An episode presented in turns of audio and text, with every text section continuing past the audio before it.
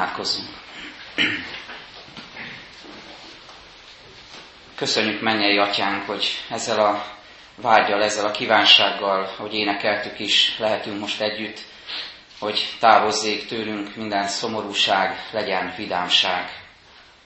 Hiszen ha visszapillantunk erre az évünkre, akkor bizonyára sok mindenben éltünk át próbatételeket, szomorúságot, csüggedést, megtorpanást, visszahőkölést, meggyengülést, elbátortalanodást, és olyan nagy szükségünk van arra, hogy most bátorságot, vigasztalódást, örömet találhassunk a Te színed előtt.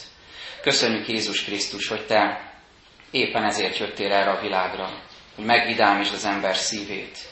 Azért, hogy ne csak valamilyen felületes, ideig, óráig tartó örömöt adj, hanem valódi örömet írj a szívünkbe, hogy tudjunk benned örvendezni, hogy tudjunk hálaadó lelkülettel élni, hogy ne csak a panasz, ne csak az elégedetlenség, hanem inkább a hála uralja szívünket és mindennapjainkat. Ezt kérjük most erre az ünnepre is, légy közöttünk, légy családjaink körében is, és légy most itt a gyülekezet családjával is, amint téged dicsőítünk, igédre figyelünk, elcsöndesedünk. Adj igazi örömet, Úr Jézus Krisztus. Amen. Hallgassátok meg, testvéreim, Istenünk igének örömüzenetét, amelyet olvasok a 118. Zsoltárból, a 19. verssel kezdődően. Nyissátok ki előttem az igazság kapuit, bemegyek, és hálát adok az Úrnak. Ez az Úr kapuja, igazak mehetnek be rajta. Hálát adok neked, hogy meghallgattál és megszabadítottál. Az a kő, amelyet az építők megvetettek, az lett a sarokkő. Az Úrtól lett ez, csodálatos a mi szemünkben. Ez az a nap, amelyet az Úr elrendelt, vigadozzunk és örüljünk ezen. Ó Uram, segíts meg! Ó Uram, adj szerencsét! Áldott, aki az Úr nevében jön. Megáldunk titeket az Úr házából. Az Úr az Isten, ő adott nekünk világosságot. Kötelekkel kössétek az ünnepi áldozatot az oltár szarvaihoz. Istenem vagy, hálát adok neked, Istenem, magasztallak téged. Adjatok hálát az Úrnak, mert jó, mert örökké tart szeretete. Ez Isten igéje.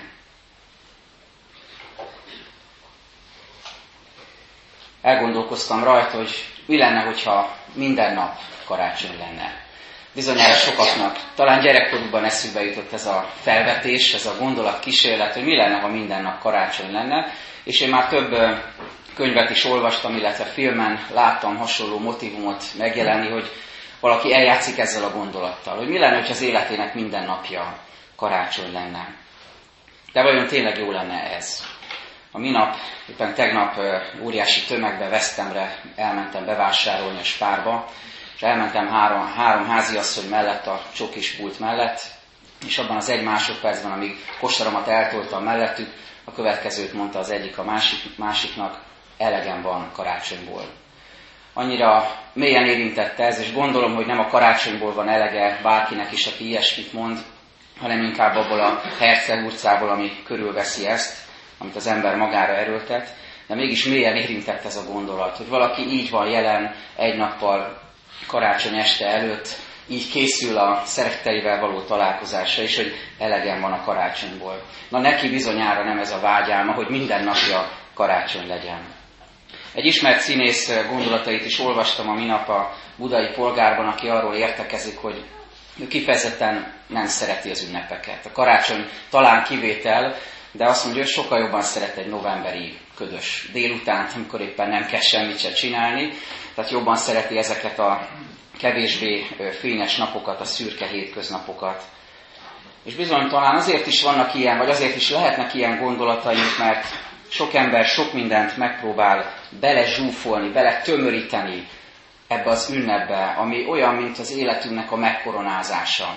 Valójában olyannak érzékelem ezt, mint a, az esztendőnknek a csúcs teljesítményét. Amikor mindent attól várunk, és, és attól teszünk függővé visszatekintve erre az évre, hogy hogyan sikerül az ünnepünk, hogy mit tudunk bele erőltetni, bele zsúfolni. Sok mindent zsúfolunk. Szeretetet, időt, pénzt, találkozásokat, programokat, jótékonyságot, békességet, az egymás felé fordulást, vagy éppen az Úristen felé való fordulást. És az jutott eszembe, hogy ez egy kicsit olyan, mintha megpróbálnánk egy levegővel végigúszni 50 métert a medencében. Nem mondom, hogy ez kizárt, lehet, hogy vannak közöttünk nagyon jó úszók, akiknek ez sikerülhet, de tegyük fel, hogy ezt úgy kéne megtennünk, hogy előtte mondjuk lefutottunk 10 kilométert, és ruhástól bevetjük magunkat a, a medencébe, és úgy próbálunk a levegő nélkül végigúszni 50 méter. Bizonyára nem fog sikerülni. És eljött a zsúfolás és tömörítés helyett, most, ahogyan szép lassan ránk sötétedik, és beköszönt az ünnep otthonainkba és gyülekezetünkbe is, fogadjunk el egy kérdést és egy nagyon bátorító felszólítást Isten igéjéből. A kérdés a Zsoltár gondolataival szembesülve valójában egy önmagunknak feltehető kérdés, amit egyes szám első szemébe tehetek fel, ő magamnak és az Úristen előtti csendemben is, hogy ki vagyok én ebben az ünnepben. Talán furcsa ez a kérdés, mert ugye a középpontban Krisztus van, ő ráfigyelünk, és mégis szerintem fontos, hogy föltegyük magunknak ezt a kérdést. Hol vagyok én ebben az ünnepben? Ahogyan a betlehemes jelenetekben, a pásztor játékokban, a gyerekeknek vagy a felnőtt szereplőknek is mindenkinek megvan a helye. Mindenki talál egy szerepet, egy helyet, ahova állhat egy jelenetben. Vannak Józsefek, vannak Máriák, vannak bárányok, vannak egyéb szereplők. Mindenki megtalálja a helyét. Ugyanígy fontos önmagamnak föltenni őszintén a kérdést. Hol vagyok én ebben az ünnepben? Ki vagyok én, és milyen gondolatokkal, érzésekkel vagyok jelen? A 118. Zsoltárnak ez a szakasza, amit felolvastam, de valójában az egész Zsoltár is egy liturgiai használatú, egy istentiszteleti életben használatos ének, amely az ünnepről, a bűnbánatról, áldozatról, háláról, örömről szól. Vannak olyan sorai, amit például az esküvői liturgiában szoktam mondani köszöntő igeként. Ez az a nap, amelyet az Úr rendelt örvendezzünk és vigadozzunk ezen. Tehát kifejezetten az Isten tiszteleti életben jelennek meg ezek a gondolatok. És köztük Itt van ez a különös ige a 19. versben, amit elétek hozok, amelyben valójában ez a kérdés rejlik. Nyissátok ki előttem az igazság kapuit. Bemegyek, és hálát adok az Úrnak. Olyan, mintha feltárulnának a templom kapui. Annak idején a Jeruzsálemi templom kapui. Most a mi templomunk, vagy sok más számos templom kapuja. Vagy azt is mondhatjuk, hogy a karácsonynak a kapui. Mint hogyha valami titkos dolog tárulna fel előttünk, és beléphetnénk, és azt megpillanthatnánk, szembesülhetnénk vele. Gyerekkori élményem jutott erről eszembe, amint testvéremmel várakozunk a kis szobában, és már alig várjuk, hogy nagyszoba kapuja, ajtaja feltáruljon, ahonnan kiszűrődnek a készülődésnek a hangjai, és hogy belépünk, csodálatos látvány fogad bennünket, és meglibben a függöny is, az egészet körüllengi valami titok, és, és bár felnőttként mondom mindezt, és emlékszek vissza erre, de mégis nagyon elevenen élez bennem. És milyen jó, hogy ilyesmikre visszaemlékezhetünk, és milyen jó, hogyha felnőtt és sok teher alatt roskadozó, komoly, felelősségteljes emberekként is átélhetjük ezt a gyermeki örömet, akár most a gyermekeinkkel, vagy éppen unokáinkkal. De az emlékezésen túl újra hadd olvassam ezt az igét. Nyissátok ki előttem az igazság kapuit. Bemegyek, és hálát adok az Úrnak. Mert van itt titok, van itt megmagyarázhatatlan dolog, és mégis fontos, hogy mi az igazság kapuin lépjünk be, az Úr hívásának engedve. És ennek az első mozzanata, ennek a kapun, az igazság kapuján való belépésnek az első mozzanata, ez a bizonyos őszinte szembenézés önmagunkkal. Hogy kik vagyunk mi ezen az ünnepen, ebben az ünnepben. Ki vagyok én a többi emberhez való viszonyomban, a Jézussal való kapcsolatomban. Ki vagyok én valójában nem tudom, hogy a nagy rohanásban szoktunk-e ilyesmin gondolkozni. Annyira rutinszerűen, annyira gépiesen csinálunk sok mindent. És a hagyományainkban, a családi tradícióinkban is, bár ezek nagyszerű dolgok, de sok minden néha én úgy érzem legalábbis, hogy szinte gépiesen történik. És ugyanakkor elfelejtünk szembenézni azzal, hogy kik vagyunk mi, törékeny emberek az Úristennel való kapcsolatunkban. Mit cipelek önmagammal? Milyen terheim, milyen sérüléseim vannak. Miben vétettem, mit mulasztottam el. Hogy esik nekem most itt lenni, nem csak ezen az alkalmon, hanem egyáltalán az ünnep légkörében, az ünnep kapujában. Hogyan lépem át az ünnep kapuján. Milyen reményekkel, milyen vágyakkal vagyok itt jelen. Az jutott eszembe, hogy az etikettet, különböző szokásokat milyen hamar igyekszünk megtanítani a gyerekeinknek. Mi is otthon Ugye megtanítjuk, hogyan kell megteríteni például egy ünnepi asztalt, hova kerül a villa, a kés, a kanál, a szalvéta, a pohár, tehát mindennek meg, megvan a maga e, szabálya, és ezeket tanítjuk a gyermekeinknek. És én úgy látom, hogy valahogy, mintha a karácsonynak is lenne egy ilyen etikettje, hogy hogyan kell viselkedni, hogyan kell érezni. Még ha ezt nem is lehet parancszóra megtenni, de mintha ott lenne sokak gondolataiban, vagy az elvárásainkban, hogy most itt is kéne éreznem itt az, itt az ünnep, itt a karácsony. Mit is kéne most éreznem? Hogyan kellene jelen lennem? Hogyan kellene gondolkodnom? Szinte csak jó kívánságok, kedves áldásmondások, énekek, versek hangoznak el, és ez így van rendjén, de nézzünk mélyebbre. Vajon mi van bennünk valójában? A karácsony ünnepének a kapuján belépve valójában, és erről szól ez a Zsoltár, az igazság kapuján léphetünk be. Isten ünnepre meghívó szeretetével, szeretetében szembesülhetünk az igazsággal, hogy kicsoda Krisztus, és ennek fényében megláthatjuk, hogy kik vagyunk mi. Az Atya Krisztus által megváltott, vagy éppen megváltásra szoruló gyermekei. Annak idején a menny kaput nyitott a földre Betlehemben. Ez egy kapunyitás volt Isten részéről, az Atya Isten részéről. És ezen a kapun maga az igazság lépett be, az ige, testéletige Jézus Krisztus a világunkba, az életünkbe, a szívünkbe. És ez lehetőséget ad arra ma is, hogy belépjünk az igazság kapuján, és szembesüljünk vele, a megváltóval, belépjünk az ő jelenlétébe, és vele beszélgessünk, vele töltsük az ünnep estéjét. De nem csak ezt a kérdést hozzálénk ez az ige, ez a Zsoltár, ez az ünnepi ének, hanem egy biztató felszólítást is, ahogy átlépjük ezt az igazság kapuját. Azt mondja a 24. vers, ez az a nap, amelyet az Úr rendelt, vigadozzunk és örüljünk ezen.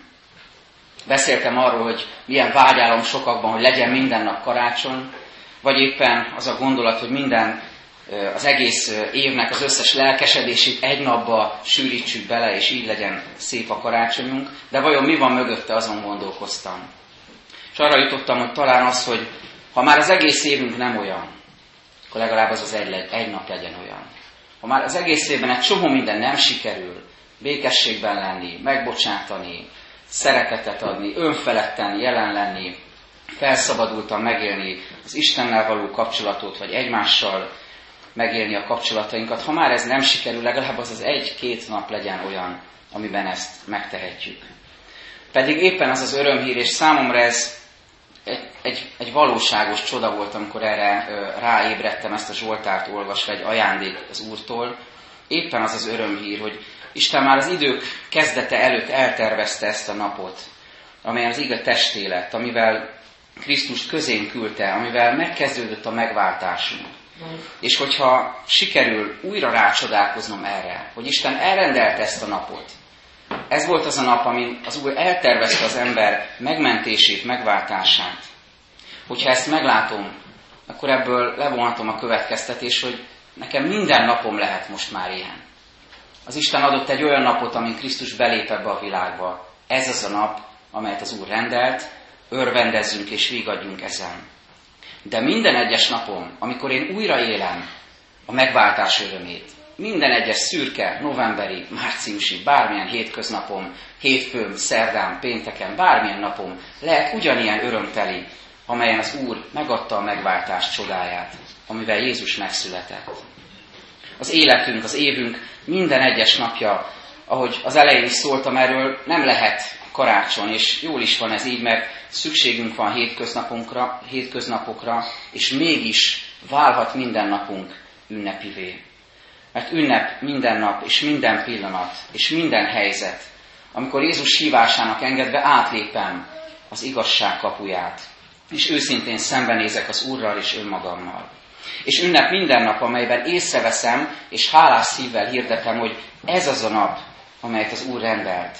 Vagyis megláthatom és megérezhetem Isten kezemunkáját, Jézus szeretetét és a lélek érintését, fuvallatát.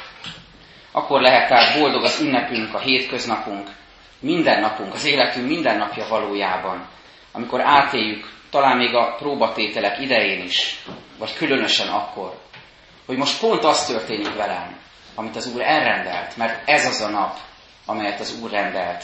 Örvendezzünk és vigadozzunk ezen.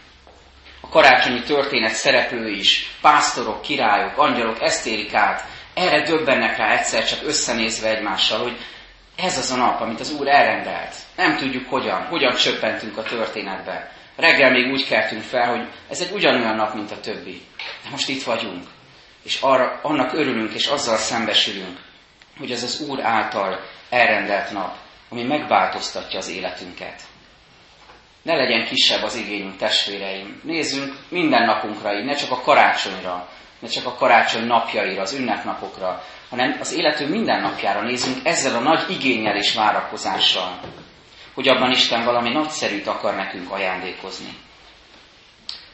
Ma kora délután, amikor kinéztem a konyhaablakon, örömmel konstatáltam, hogy megjelent egy kedves ismerősöm az öreg körtefánál, vagy az öreg körtefán, egy harkály, aki mindig visszalátogat hozzánk.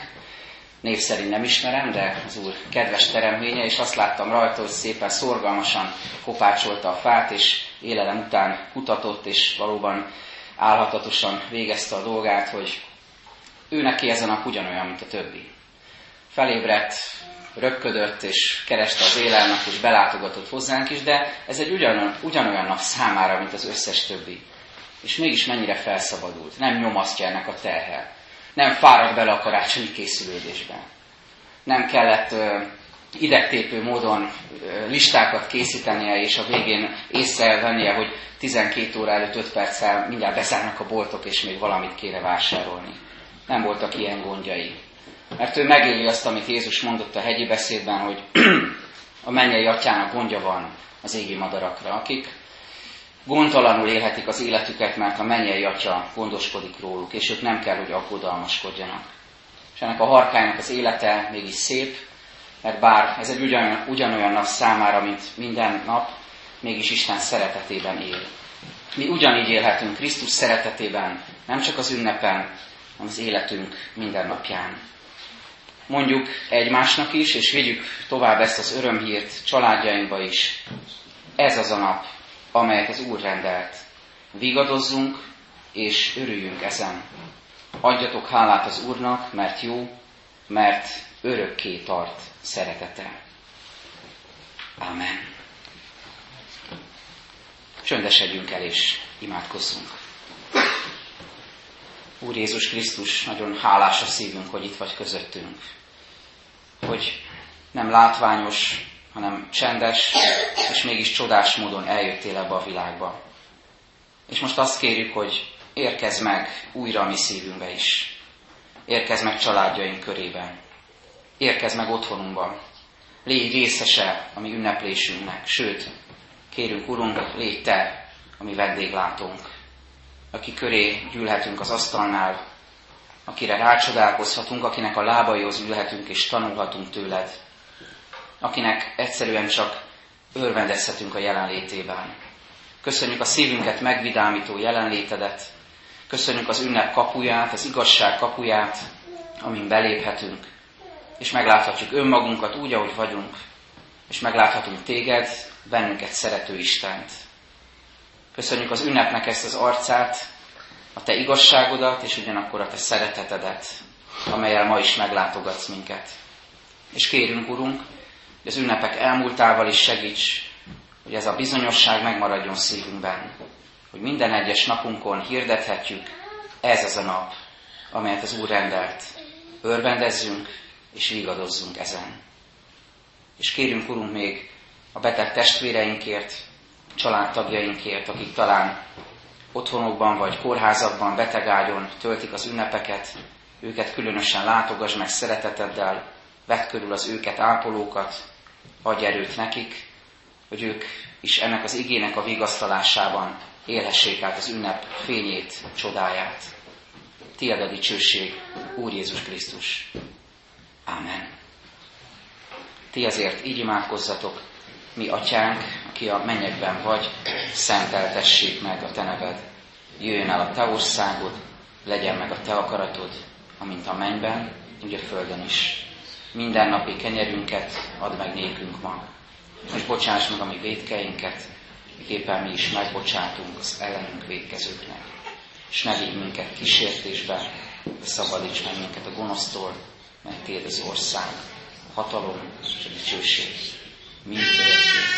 Amen.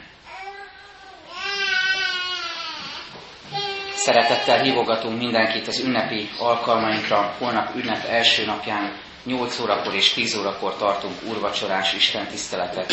Ünnep másodnapján 10 órakor lesz szintén úrvacsorás istentisztelet. Cseri Kálmán naptisztelt úr igehirdetéssel szolgál közöttünk. 27-én az év utolsó vasárnapján szintén 8-kor és 10-kor a vigasztalás Isten tiszteleteire várjuk a testvéreket, és külön szeretettel a gyászoló testvéreinket is. A záró ének előtt, pontosabban az áldás vétele előtt énekeljük záró énekünket, a 328. dicséretet, mind a hat verszakával, hívogassuk egymást is az ünnep örömével, jöjjetek Krisztust dicsérni.